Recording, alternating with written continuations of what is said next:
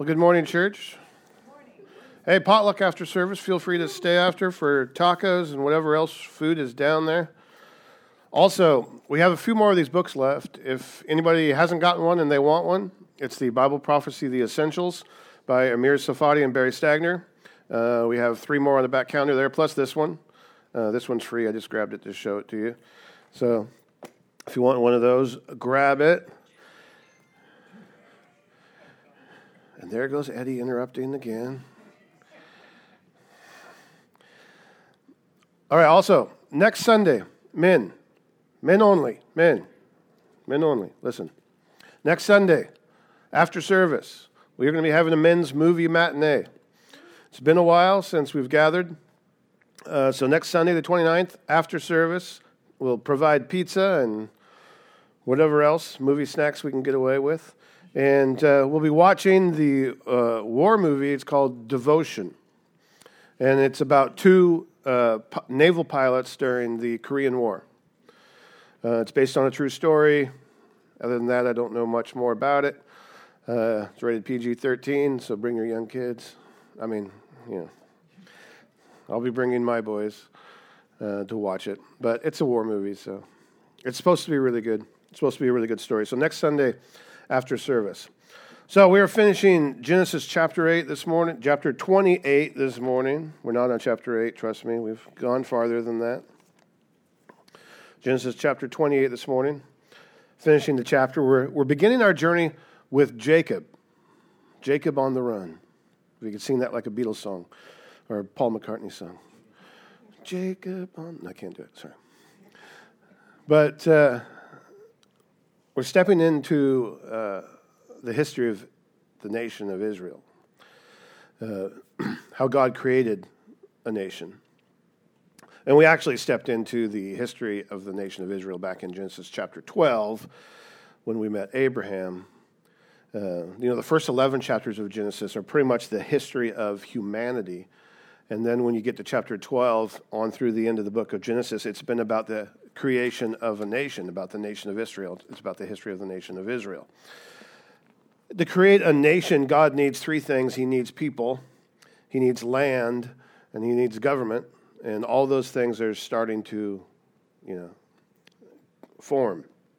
The land's been promised by God to the descendants of Abraham. God has promised that the descendants coming down through Abraham, through Isaac, and now to Jacob uh, will be as stars in the sky. They'll be as the sands on the shore, right? So many who can count. And of course, spoiler alert, the creation of the nation comes through Jacob, who will be named Israel, and his sons, of course, who become the tribes of Israel. So we will be with Jacob from now, chapter 28, pretty much to the end of the book of Genesis. Uh, he actually passes away in chapter 49 and there's 50 books in 50 chapters in Genesis. But we don't need to get ahead of ourselves. so today, let's read about Jacob's ladder. Starting in verse 10, chapter 28. Jacob left Beersheba and went towards Haran, and he came to a certain place and stayed there that night because the sun had set. Taking one of the stones of the place, he put it under his head and lay down in that place to sleep. And he dreamed, and behold, there was a ladder set upon the earth, and the top of it reached to heaven. And behold, the angels of God were ascending and descending on it. And behold, the Lord stood above it and said, I am the Lord, the God of Abraham, your father, and the God of Isaac. The land on which you lie I will give to you and to your offspring. your offspring shall be like the dust of the earth, and you shall spread abroad to the west, and to the east, and to the north, and to the south and in you and your offspring shall all the families of the earth be blessed. Behold, I am with you, and I will keep you wherever you go, and I will bring you back to this land. For I will not leave you until I have done what I have promised you. And then Jacob awoke from his sleep, and he said, Surely the Lord is in this place, and I did not know it. And he was afraid. And he said, How awesome is this place! This is none other than the house of God, and this is the gate of heaven. So early in the morning, Jacob took the stone that he had put under his head, and he set it up for a pillar, and he poured oil on the top of it, and he called the name of that place Bethel. But the name of the city was Luz at first. And then Jacob made a vow, saying, If God will be with me, and will keep me in this way that I go, and will give me bread to eat and clothing to wear, so that I come again to my father's house in peace. Then the Lord shall be my God. And this stone which I have set up for a pillar shall be God's house, and all that you give me I will give a full tenth to you. Let's pray. Lord, I thank you for your word, and I thank you for the power of your word, and I thank you for the fact that your word is living and active, and it speaks to us. It speaks to us right in the middle of the life where we are right now, and it reminds us that you're with us and that we are not alone. So I thank you for your word, and I pray, Lord, that you speak it to us this morning. I thank you for your presence here, Lord, in the midst of us. I pray, Lord, you speak your words to us. So I thank you, Lord, in Jesus' name. Amen. So Jacob's on the run. We know the story. All that lying and thievery and trickery and everything going on with Isaac, and Rebekah, and Jacob and Esau has had the, this unintentional consequence of Jacob having to flee for his life. Rebekah had to send him away. So he's traveling east to his mother's family, to Haran. This is Abraham's ancestral land as well. If you remember, if you go back, uh, this is where they stopped after Abraham uh, left the Ur of Chaldeans uh, where Abraham's father passed away in Haran. That's a, roughly a 500 mile journey that Jacob's going to be taking. However, he hasn't gone 500 miles yet, right? He's only gone maybe 70 miles. It's, we esti- estimate it's about th- he's gone about three days. He's been traveling possibly about three days. I don't know if he's on foot or he's on camel or he's on donkey or if he has anything like that at all, but he took off really quick. And he took off probably in a hurry because his mom was like, You need to leave because your brother Esau is going to comfort himself by killing you. So he took off, afraid, right, for his life. It tells us here in verse 10, it says, it, Jacob left and went towards Haran. And I want to just give you a, a, an idea of some of the Hebrew here so that you understand the mindset of Jacob. Okay? It's a good idea to understand where Jacob is right now mentally as he's running. So this word went, it's a really simple word in the Hebrew. It, it just mean, literally just means to go, walk, or you know, to go, something like that. But in the right context, it also can mean to die. Okay? That's just so you get into the mindset of Jacob. He's he's leaving, but it's not just like he went on a walk. He's running for his life, and he's fearful of being killed by his brother. And so it says he came to this place, a certain place. Right? And that word for that he came, pagwa in the Hebrew, means that he encountered. He, some translations are he lighted upon. It gives you the idea that he sort of just found it by accident. It wasn't like he was intentionally heading to this place, like he understood the significance of it, or understood that this was a place where Abraham had been. It wasn't anything like that. He just sort of this is where he's ran into. It's like it was night, it was getting dark, and he just sort of tripped into this place. Luz.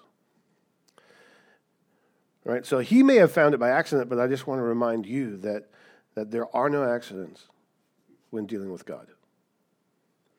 God does not lead people by chance. Oh, why don't you just go that way and see what happens? Good luck. I don't know, maybe, I don't know, pick any door. I don't care. Roll some dice, see what happens. God doesn't lead people that way. So it may have been an accident for Jacob just to come upon this place. But what's going to happen is nothing accidental. Okay? I mean, we make our plans, but the Lord determines our steps, as it tells us in His Word. So he came to this place. It says it's a certain place. Right? What place is it? Well, we know it's, it's Luz, but Jacob's going to rename the place Bethel, meaning God's house. Right? Bethel. Now, Bethel is an important city in the Bible. In the Old Testament, uh, the only city that's mentioned more than Bethel is Jerusalem. It's about 11 miles north of Jerusalem. It's near Ai. Um, it would become a major trading center. I mean, it stood at a crossroads. So, so there was a north-south road that was passing through the from Hebron to Shechem. There was an east-west route that went from Jericho to the Mediterranean Sea, and they all passed through Bethel. Bethel would become a, a very important city. And as we know from studying through Genesis, this is where Abraham stopped after, you know, first coming into actually the land of Canaan, uh, one of the first places he stopped was Bethel, and he built an altar there and he called upon the name of the Lord. He was there in chapter 12, he was there in chapter 13. This is the same place, or really close to the same place. It's possible that the altar he built was still standing when Jacob stumbles into this place in the middle of the night. So Jacob may have heard of this place, he may have heard of the stories about Abraham, his grandfather.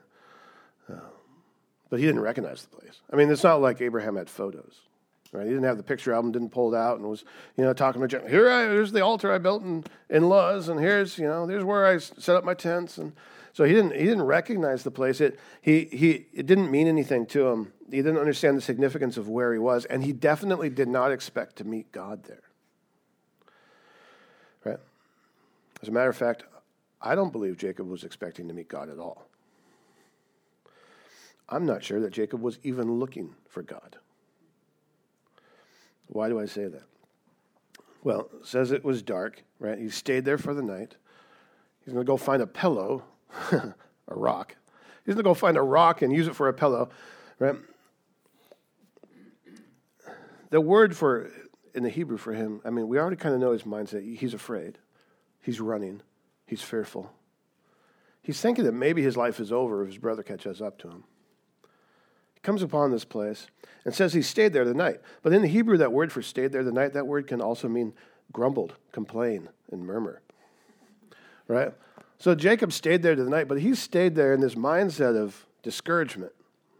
Right? He's grumbling, he's complaining, he's talking to himself probably. Well, I can't believe this. I had to leave my home. I'm on the run, my brother's going to kill me. Right? He's discouraged, he's distressed, he's in despair. He's on this emotional roller coaster ride, if you can try to, you know, put yourself in his place. He's looking over his shoulder, hoping that Esau is not going to leap out and murder him. Right? He's alone in the wilderness, probably for the first time in his life, as he was somewhat of a homebody. He's a mama's boy. He never ventured far from the house, as far as we know. And so that 70 miles that he had just traveled was the farthest distance he had ever been away from home. And there he is by himself, alone in the dark, afraid his brother's going to sneak up on him and kill him. And he may have even resigned himself to that fact. I'm going to die. I'm not even going to make it to my mother's homeland. My brother's going to kill me. He wasn't much of a hunter like Esau, if you remember. Esau was the hunter. He may not have even had a, a sword or a knife or a bow with him. I mean, camping was a whole new thing for him. He was completely out of his element. He was a fish out of water at this point. He was a stranger in a strange land. He had no idea what he was up against or what he was doing there or anything. Right? It would seem that, that when he left, he didn't even bring a tent or anything. He may have just left with the clothes on his back. He may have had a small little pack with some food and you know, maybe his mom gave him some money just in case he came across a place where he could buy some, eh, you know, stuff that he needed. But he's just afraid. I would say that, you know, at least, at the least, he's suffering from separation anxiety because he'd never really been away from home. And we understand separation anxiety. It's pretty common in the last couple of years more and more kids have been coming up with separation anxiety. But here's the thing the Lord uses separation. Purposefully, sometimes, separates people so that He can do His will, so that He can uh, proclaim Himself to them, that He can reveal Himself to them, so that He can speak to them. The Lord uses separation. Satan he uses separation too, but he uses it more in an isolation sense. Satan will love to isolate you, get you away. God, often he'll separate you so that he can speak to you. He'll get you out of the mess that you're in so that you can see clearer what he's doing in your life and what he needs to do. So, yeah, I, I, bet Jacob was suffering from, at the least, he was suffering from separation anxiety. He had never been this far away from home. He'd never really been away from his mom like this. I mean, he had, he had had it good. He had a good home. His parents were wealthy. He had a nice warm bed probably to sleep in. He probably had a comfy pillow that wasn't shaped like a rock, right? But that was all back at home. Now he was out here in the dark on his own. Up until then, he'd never really had to leave. Leaving home was probably the last thought on his mind, but yet here he was now. In the dark, alone, discouraged, and probably, possibly, like, I'm just going to die. And maybe that's the best thing. It'd be better, maybe, if I just died. Why was he here? Well, he was here because of sin.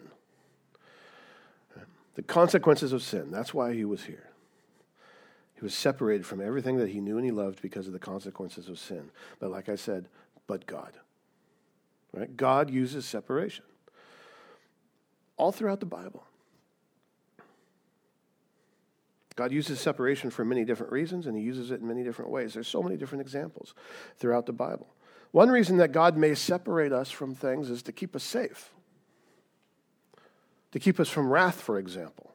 If you want, you can look at the rapture as a type of separation because God is going to separate us. He's going to call us to Him. We're going to meet Him in the air. Right? He's promised that He will come for us so that where He is, we will be also. He's going to separate us from the earth before judgment comes upon the earth, comes upon the ungodly and the unrighteous. So God uses separation to keep us safe, to keep us from wrath. Right? Moses was separated as a baby. His, his mom had to send her child down the river to keep him safe in an ark. And then, strange enough, right? The Pharaoh's daughter found him, and then she, without even knowing it was Moses' mom, hires her to take care of Moses. Moses is raised like a prince of Egypt, but then Moses is stupid, and he kills someone. And he gets separated again from his people. They get separated unto God. Forty years he spends in the wilderness, learning how to be a shepherd. So God could speak to him. So God uses separation in many different ways throughout the Bible, right? What it shows is that God has a purpose in the midst of these things. We look at things, we think these are trials and these are tribulations and these are, you know, this is a season I don't necessarily want to go through. This isn't going to be my favorite memory when I look back. But are we looking back and seeing what God was doing in the midst of that? Did we realize God was even there in the midst of that? God had a purpose. Paul, Saul, slash Paul separated, literally, right? I mean, he was separated from his job, which was a Pharisee, and his heritage, you could say. Remember how Paul described himself? He said, I'm from the tribe of Benjamin. I'm a Hebrew of Hebrews. I'm a Pharisee just like my father before me. Right? I'm a zealous persecutor of the church. Right? Under, as to the righteousness of the law, I am blameless. That's how Paul described himself. Then God came and God separated Paul first from his horse, and then he separated him from his sight.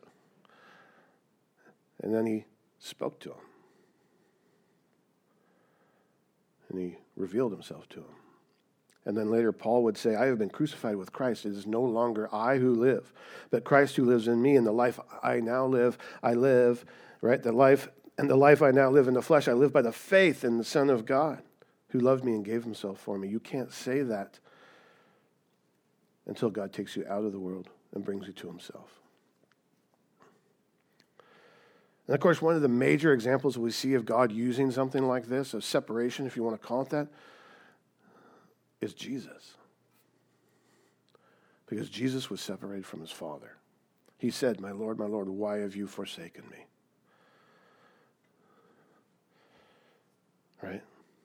God the Son became separated from God the Father for our sake, he made him to be sin who knew no sin, so that in him we might become the righteousness of God. See, God had a purpose in that.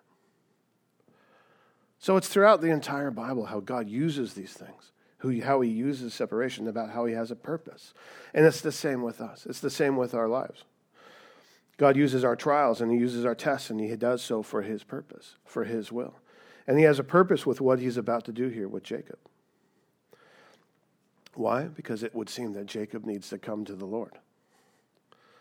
It would seem that Jacob needs to come to the Lord. Why do I say that? I say that Jacob does not have a personal relationship with God right now, but he's about to get one. Right? He's about to come to the Lord. But the Lord needed to remove him first, remove him from his home, remove him from his family. The Lord needed to separate him from the temptations to sin which were so seemingly prevalent in his household, even though it was a godly household Isaac and Rebekah. They'd sort of fallen away at the end there.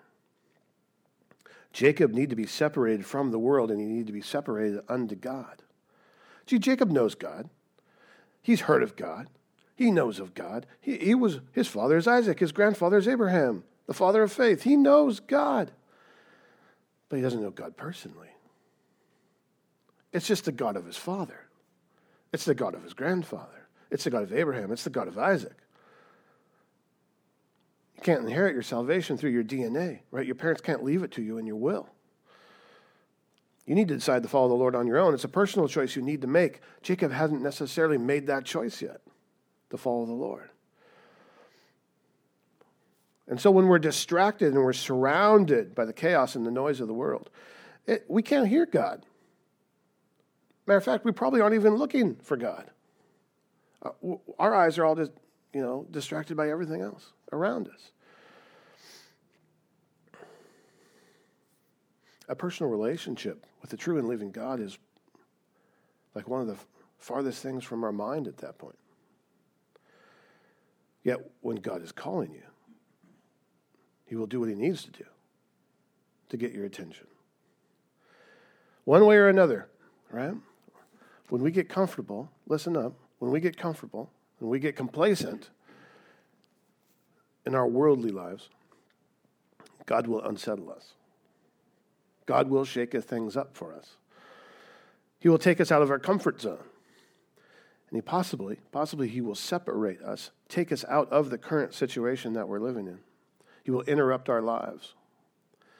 And he will reveal himself to us so that we surrender our lives fully to him. Right? In our testimony, when we look back at our relationship with the Lord, we call that a come to Jesus moment. It's different for everyone. We could spend the next couple of hours ever going over everyone's testimony. Everyone has a different come to Jesus moment. For some people, this moment is a serious trial, right? It's a serious test. For some, it's just an eye opening experience. And for others, it, it just comes from the simple recognition of learning the truth concerning Jesus and who Jesus is and your need for salvation. Someone prays for you. Someone shares the good news with you. Someone shared the love of Jesus with you. But for others, it takes a really drastic experience. Some, for some people, it's a trial by fire, this experience. Right? And, you, and you might be able to speak into that as part of your testimony. So, what we're reading this morning here, this little simple passage about Jacob, this, you know, sleeping and having this dream about a ladder coming down from heaven, is Jacob's coming to God moment. Right? This is Jacob being born again. This will be a life changing experience for Jacob. He's about to meet God in a very personal way. So here he is. He's arrived at Luz, down on his luck, dragging his heels, fearful, lonely, grumbling, exhausted. Probably has that woe is me, I just want to lie down and die attitude. He finds that rock, he lays down, he goes to sleep, and immediately, boom, right? God interrupts his pity party. God shows up through a dream. It says, And he dreamed, and behold, there was a ladder set upon the earth, and the top of it reached to heaven, and behold, the angels of God were ascending and descending on it. This is important. I want to clarify this. The ladder came down from heaven to the earth. It was not built from the earth up to heaven. That would be something like the Tower of Babel. This is not the Tower of Babel, right? This is a ladder that came down from heaven, that God Himself, right, reached down to earth with. And Jacob sees it in his dream. There's angels going up and down the ladder, and at the top of the ladder, the Lord is standing. And the Lord speaks to him. And he tells him, I am the Lord, the God of your father, Abraham and Isaac. Right? He basically reiterates the promise that Jacob's probably been told over and over again. He was, he was told was going to be his. That his father blessed him with before he left. He reiterates that promise with him. He tells him, Right? The land on which you lie, I will give to you and to your offspring. The offspring shall be like the dust of the earth, and you shall spread abroad to the west and to the east and to the north and to the south. And in you and your offspring shall all the families of the earth be blessed. Behold, I am with you, and I will keep you wherever you go.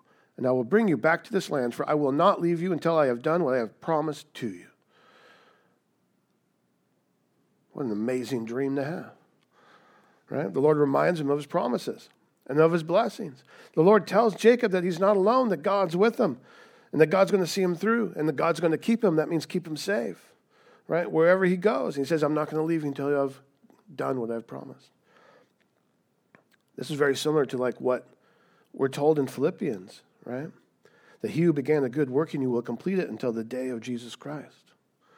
That's what he's basically being told by God. What an amazing dream. What an amazing vision to have. Right? It was an awesome, impressive, and an encouragement, encouraging promise from God to Jacob. And Jacob wakes up. I mean, I would wake up after a dream like that too. I'd probably sit straight up in bed. Like, whoa, right? And he says, The Lord was in this place and I didn't even know it. Which is what tells me that he was never even looking for God. He didn't think God was going to be there. That was the last thing from his mind. To him, God probably was confined somewhere. We always have this idea that God's confined. Maybe pagan gods, right? Pagan gods are confined to that little statue on the shelf. Pagan gods are confined to a mountain somewhere. And you have to climb up and go through trials to figure out how to get to them. But not God, not the true and living God. He's with you everywhere. It's very similar to what David said in Psalm 139 7. Where shall I go from your spirit, or where shall I flee from your presence? The difference is that when Jacob says this, as compared to David, for example, Jacob has this wrong idea, actually. His, his views are still a little erroneous as far as he's early, he's an infant in this relationship with God, which is perfectly fine. God takes him, right? God, when you first come to God, you didn't know everything about the Lord. You didn't know everything about His Word. Jacob doesn't either. Jacob's like, wow, I've stumbled upon the house of God. This is amazing. There's a stairway to heaven right here in Luz. I didn't know it was here. This is remarkable. I'm going to call this place Bethel, the house of God. I'm going to build a little altar here. This is crazy. As if God could be confined like that. As if God only was in one spot. And he just happened to trip and stumble and find it. Right? Jacob's show, statement actually shows a little bit of immaturity in his relationship with the Lord because he's new in his relationship with the Lord. He didn't expect God to be there. And then he's scared. He's also scared. He's fearful. He's like, holy cow. This is a little frightening, actually, now that I think about it. God's here.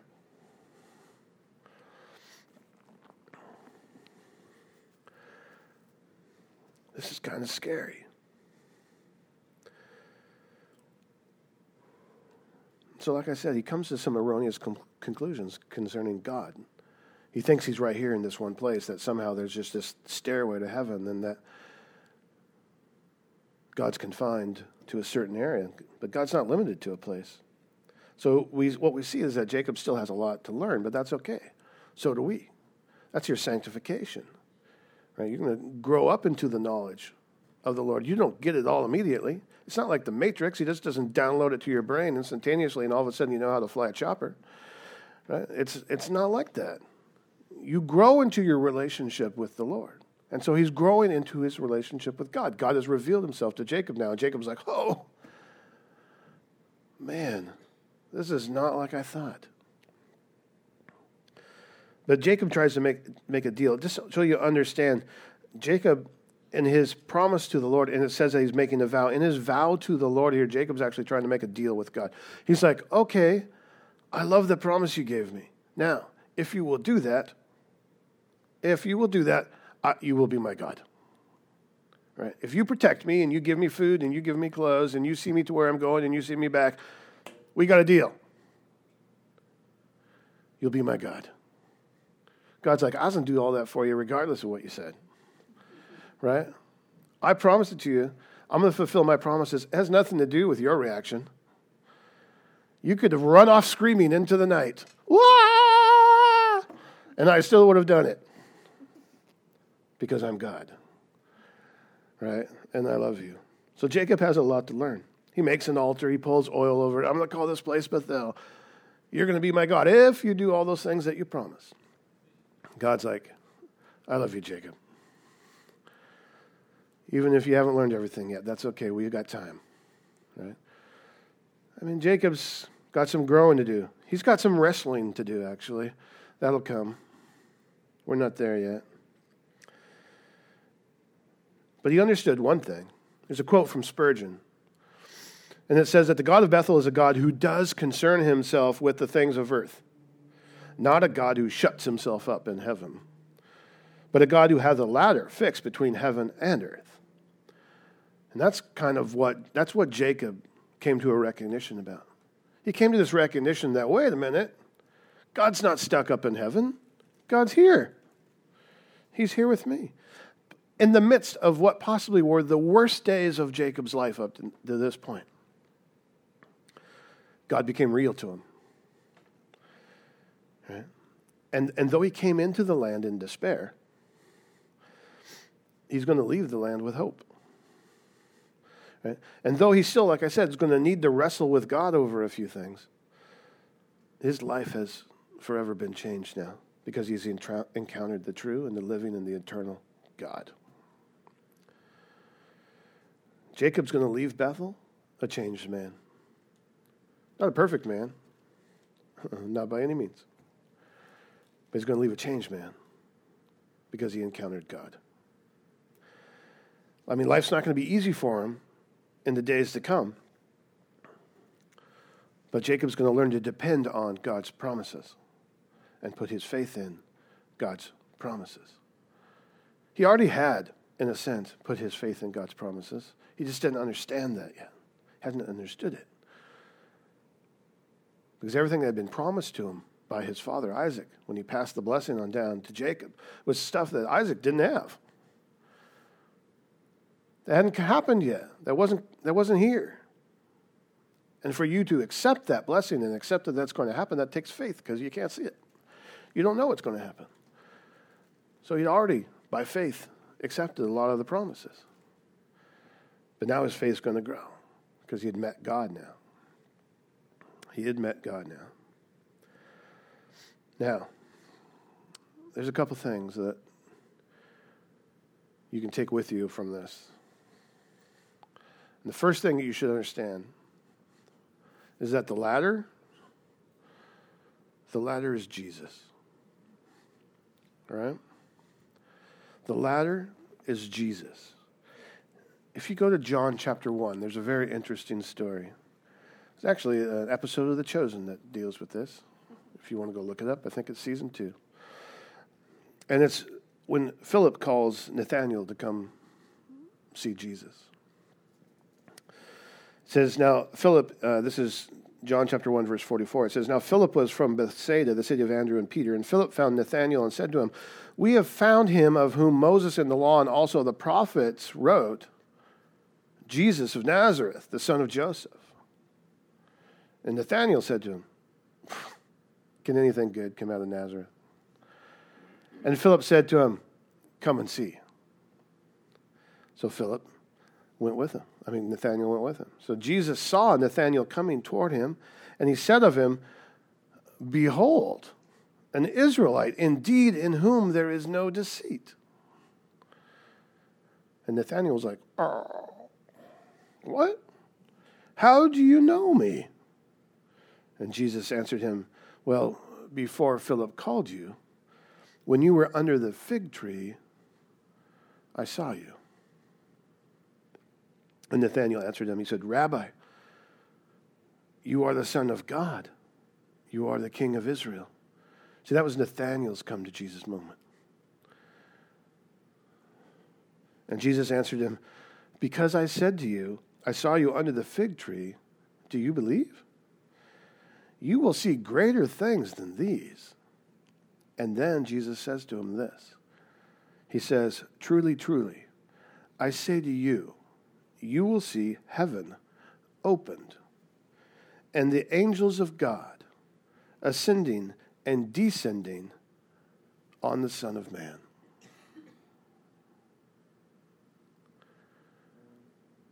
Jesus told him, I am the ladder that reaches from heaven to earth. Something possibly Nathaniel might have even been meditating on or reading while he was under the tree, or at least something he knew specifically what Jesus was saying when Jesus said it. He encountered the true and the living God. Jesus told him, Listen, Nathaniel, I am the ladder. Right? I am the link between heaven and earth. I'm the, I'm the real ladder by which the gulf between earth and heaven is bridged. And listen, the purpose of that ladder has never changed. Jesus is the way to heaven. He does not show us a way. He is not one of many ways. He is the only way. He is the way. That's what Jesus says, right? In John 14. I am the way, the truth, and the life. No one comes to the Father except through me. Jesus is the ladder. And with that, we can stand firm, therefore, in his promises. With that, we can be assured, with our faith in Jesus, that he is with us. Right? Doesn't matter. I mean, this is really what I want you to take with you. In the midst of whatever journey you're on right now, in the midst of whatever season you're going through, whatever difficulties you're going through financial, health, whatever. I mean, there's so many different things that we're going through. We can take heart we can be encouraged by the fact that God is with us. In the midst of whatever is going on, He will always, always, always be with you. Even when and where you least expect Him. He's, it tells us He's never going to leave you, He's never going to forsake you. He never has, He never will. You don't need to be surprised like Jacob was. You don't need to be surprised that God is there, right?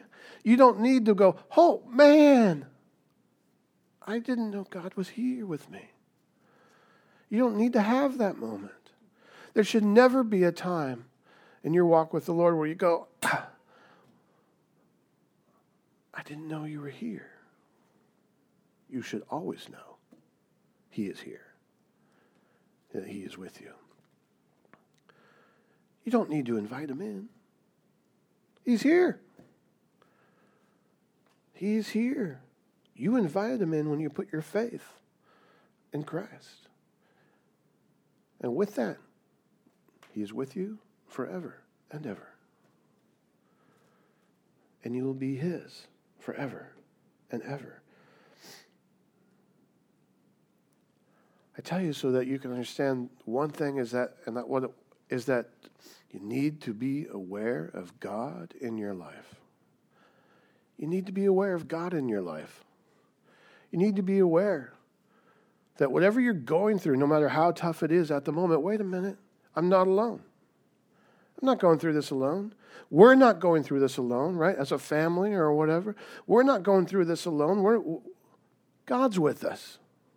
God's with us. He's here.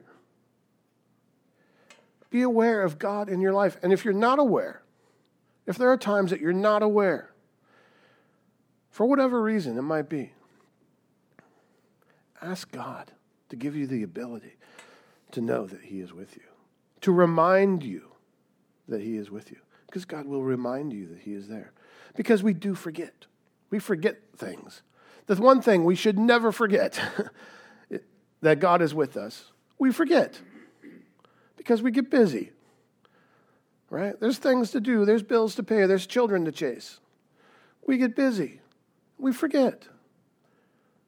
So just ask God to remind you. God, I know you're here with me. Remind you. Remind me that you're here with me, and He will. He will remind you that He is here with you.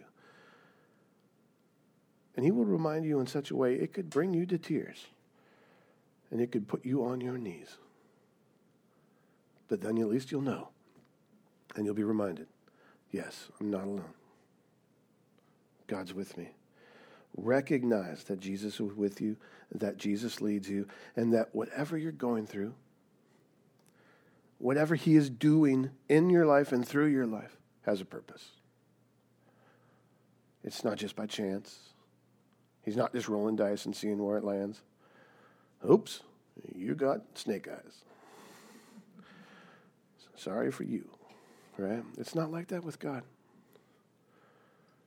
Here's the thing God, like I said, God will take you out of certain situations, He will remove you from things. He may physically move you,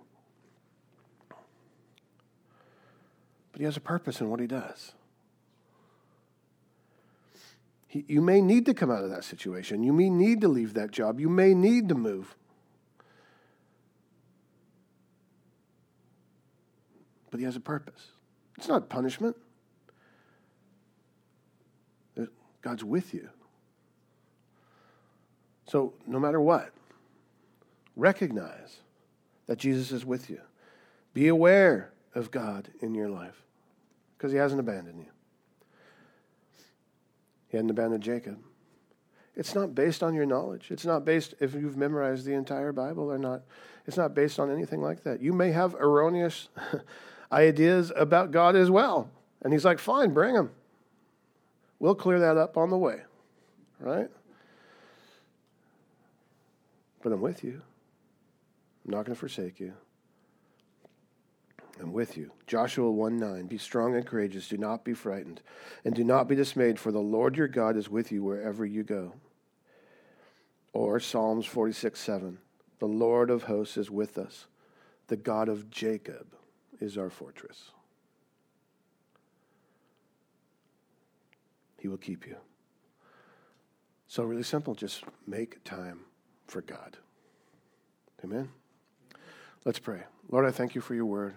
I thank you for the encouragement and the strength that comes from it. I pray, Lord, that you do that in our lives. I pray for everyone who's here and all those watching online who can't be here today. Lord, remind them that you're with them, that you are with them, that you have not left them,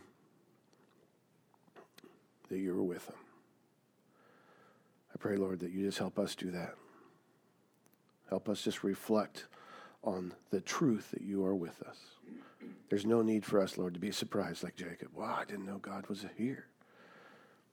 We should know God is here with us all the time and be encouraged and strengthened by that. I pray, Lord, that you just continue to do that. I pray, Lord, you just continue to draw us closer to you, draw us into your word. And I pray, Lord, that you just continue to let us be a light in the darkness and shine for others so that we can point them to the only way the way, the truth, and the life. We can point them to Jesus. I thank you for that, Lord. In Jesus' name, amen.